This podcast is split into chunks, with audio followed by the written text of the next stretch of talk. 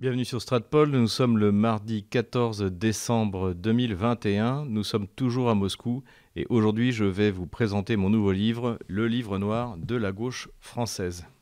Que voici? Quelques informations sur la manière d'obtenir ce, livre. Alors, pour les Français habitant en France, donc il y a le lien de The Book Edition, qui est la, société qui imprime, imprime le livre, puisque ce livre est publié en tant qu'auto-éditeur. Et d'ailleurs, je remercie les premier lecteur, puisque actuellement, eh bien, mon livre est parmi les meilleures ventes depuis euh, les 3-4 jours qu'il est euh, en ligne. Donc merci à vous. N'hésitez pas à transférer ce lien, n'hésitez pas à offrir ce livre à vos amis, y compris vos amis de gauche, ça peut, ça peut leur faire le plus grand bien. Pour les moscovites et pour euh, les lecteurs potentiels qui habitent par exemple au Québec, j'ai eu des contacts du Québec ou, qui habitent à, ou ceux qui habitent à Saint-Pétersbourg, puisque j'ai eu les messages de lecteurs habitant à Saint-Pétersbourg, de lecteurs habitant en Suisse. J'ai fait imprimer quelques centaines de livres ici, donc je peux les envoyer par la poste ou par DHL. À vous de voir. Pour les moscovites, il suffit de me contacter. Et pour ceux qui seraient pressés euh, de récupérer le livre, eh bien, je leur donne rendez-vous à la sortie de la messe à Saint-Louis des Français dimanche prochain à midi. J'aurai plusieurs ouvrages avec moi et on pourra, s'il ne fait pas trop froid, faire même quelques dédicaces. Pour le livre en lui-même, eh bien, effectivement, beaucoup de mes lecteurs, beaucoup de mes auditeurs sur Stratpol se sont interrogés pour savoir mais quelle mouche m'avait piqué de produire un livre sur euh, la gauche française, dans la mesure où mes deux précédents livres, où mes participations à des, colloques eh bien, concernaient essentiellement la Russie, l'histoire de la Russie, la relation euh, franco-russe. Eh bien, il faut savoir qu'en fait, ce livre est déjà en gestation depuis plusieurs années. J'ai des chapitres comme par exemple La gauche française et la colonisation qui sont déjà écrits depuis quasiment deux ans.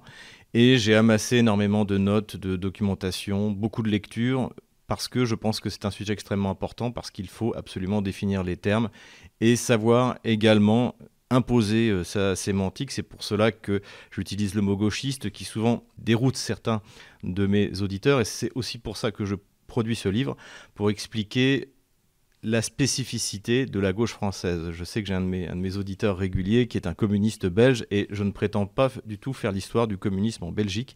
Je m'attarde vraiment particulièrement à l'histoire de la gauche française. Donc je ne généralise pas du tout la, la gauche. L'action de la gauche vénézuélienne avec Hugo Chavez a par exemple été un acte euh, sans doute fondamental dans la création de la nation vénézuélienne. Euh, la gauche russe, plutôt soviétique, n'est pas du tout la même que la gauche française, même si elle a été en, liaison, notamment par le truchement du Parti communiste.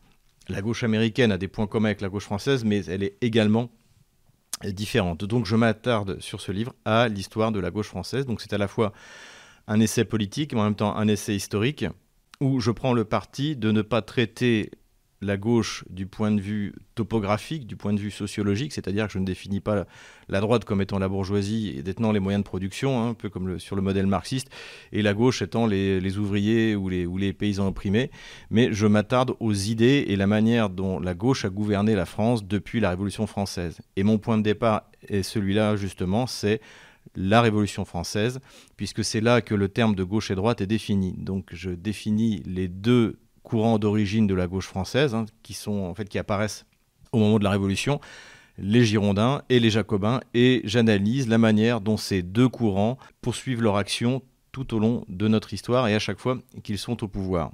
J'explique à ce sujet que la gauche française fondamentalement est bourgeoise et que en fait c'est ça qui l'a définie et qu'à chaque fois qu'il y a eu des mouvements de gauche populaire qui décidaient par exemple de, s'investir dans la cause ouvrière à la fin du XIXe siècle ou au moment du Parti communiste qui même s'il était mousquetaire avait réellement un projet euh, de défense des, euh, des classes les plus modestes, j'explique comment la gauche bourgeoise a systématiquement réussi à absorber et à agglomérer ces mouvements plus radicaux en son sein. C'est le cas de Pierre Laval, qui démarre plus jeune socialiste et qui finit radical socialiste radical. C'est le cas de Clémenceau, qui soutient les grèves à la fin du XIXe siècle, mais une fois arrivé président du Conseil et ministre de l'Intérieur, envoie la troupe pour les réprimer. C'est le cas de Valdec-Rousseau.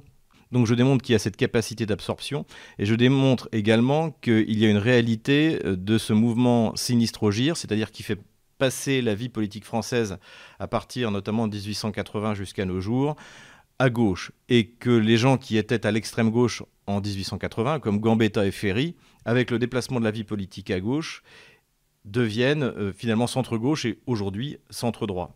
Alors qu'en fait, ils n'ont pas changé d'idée, que ce sont toujours les mêmes mythes euh, et la même histoire qui les entretient. Je reviens aussi sur l'aspect religieux de la gauche française, le fait qu'elle ne prétend pas, comme l'a dit lui-même Vincent Payon, supprimer la religion en France, mais la remplacer par sa propre religion. Je reviens dans ce cadre sur les saints laïcs et notamment le plus grand d'entre eux qui est le saint protecteur de toute la gauche française, qui est Voltaire. J'explique qui était Voltaire, ce qu'il a fait en réalité et le problème que rencontre son culte aujourd'hui par la gauche, puisque euh, Voltaire était raciste, antisémite, euh, trafiquant d'esclaves, etc., etc. Puis je dresse, comme l'a dit mon ami Yannick Jaffré, qui a accepté d'ailleurs de faire euh, la préface, une série de galeries de forfaits où j'explique que ces forfaits commis par la gauche ont une parfaite continuité de la Révolution française jusqu'à nos jours. De la terreur hein, de septembre 1792, qui est l'acte fondateur de la gauche, où elle arrive vraiment au pouvoir, et elle agit de la manière dont elle agira pendant les 230 années qui vont suivre. Mon premier chapitre donc à ce sujet concerne la gauche française et la répression, de la guillotine au gilet jaune en passant par le 19e siècle, où, comme je l'ai dit à, l'instant, eh vous voyez toute la gauche radicale du parti radical ou du parti radical socialiste qui n'hésite pas à faire tirer sur les ouvriers, sur les paysans en envoyant la troupe pour les réprimer. J'ai ensuite un chapitre sur la gauche française et les femmes, la gauche française contre les droits civiques, parce que sans doute peu d'entre vous le savent, mais c'est la gauche qui a empêché les femmes françaises d'obtenir le droit de vote, alors que c'était dans le programme du Parti social français, du colonel de Larocque, c'était bien sûr dans le programme du général de Gaulle, puisque c'est d'ailleurs lui qui signe le décret émancipateur, tandis que la gauche bourgeoise, toujours la même, eh bien, euh, considérait que si les femmes avaient le droit de vote, elles voteraient comme leur curé. Donc tandis que les femmes soviétiques ont le droit de vote en 1917 et les femmes turques en 1934, eh bien, les femmes françaises devront attendre 1945 pour voter et être élues et euh, nommées ministres. Mon chapitre suivant s'appelle La gauche française et la collaboration, Laval, Déa, Doriot, Mitterrand et les autres. Je traite également la question du maréchal Pétain. C'est pour ça que d'ailleurs certains de mes auditeurs me faisaient remarquer que j'avais une biographie du maréchal Pétain, mais en fait c'était tous les livres que j'étais en train de, lire et de consulter euh, pour écrire ce livre. Et donc je fais tout simplement la biographie et en essayant de comprendre ce qui motive ces personnalités qui sont les principaux collaborateurs avec l'Allemagne nazie et qui sont tous de gauche, qui sont tous originaires de la gauche. Et je montre également l'habileté de la gauche et la bêtise de l'extrême droite française la plus bête du monde de se laisser accuser de crimes euh, qu'elle a commis. Et on trouve ça également dans la colonisation. Mon chapitre suivant traite de la manière dont, à l'époque de la Révolution française, elle a détruit l'enseignement primaire euh, en France, qui était déjà très répandu. Donc ça, c'était l'acte de Robespierre, dont, je cite le texte, où on voit tout le fanatisme hein, qu'on retrouve aujourd'hui chez quelqu'un comme Vincent Payon. Et j'explique ensuite, dans un deuxième temps, comment la gauche contemporaine détruit la seule chose de bien qu'a fait la gauche de la Troisième République, c'est-à-dire le système éducatif français. Le chapitre suivant traite de la gauche française et la guerre. Alors ça, si vous vous souvenez, j'avais publié une vidéo là-dessus où je démontrais que la gauche française, contrairement à ce qu'elle prétend, est belliciste et que c'est elle qui a emmené la France euh, au nom de la guerre contre les tyrans dans des conflits où elle n'avait rien, absolument rien à faire. Et cela a commencé dès euh, le printemps 1792 avec la déclaration roi de Bohême et de Hongrie, jusqu'à récemment la guerre en Libye, la guerre en Syrie. C'est toujours le même, la même logorée, c'est toujours la même euh, idée que la gauche française est investie d'une obligation de répandre ses valeurs ou soi-disant valeurs partout dans le monde fût-ce au prix de la violence et de guerres interminables qui font souffrir avant tout les populations civiles. J'enchaîne sur ce chapitre dont je vous ai parlé, qui est la gauche française et la colonisation. Donc là, j'explique que la colonisation est l'œuvre de la gauche, toujours dans ce but de répandre la bonne nouvelle euh, gaucho-révolutionnaire dans le monde entier, et que finalement, le général de Gaulle, en nous libérant du boulet colonial, n'a fait qu'exécuter le souhait de Paul Déroulette, donc qui était un, des pères du nationalisme français dans la deuxième moitié du XIXe siècle et qui lui disait J'ai perdu deux sœurs, l'Alsace et la Lorraine, et vous m'offrez 20 domestiques, c'est-à-dire toutes ces colonies potentielles que la gauche française rêvait de conquérir en Afrique ou en Asie.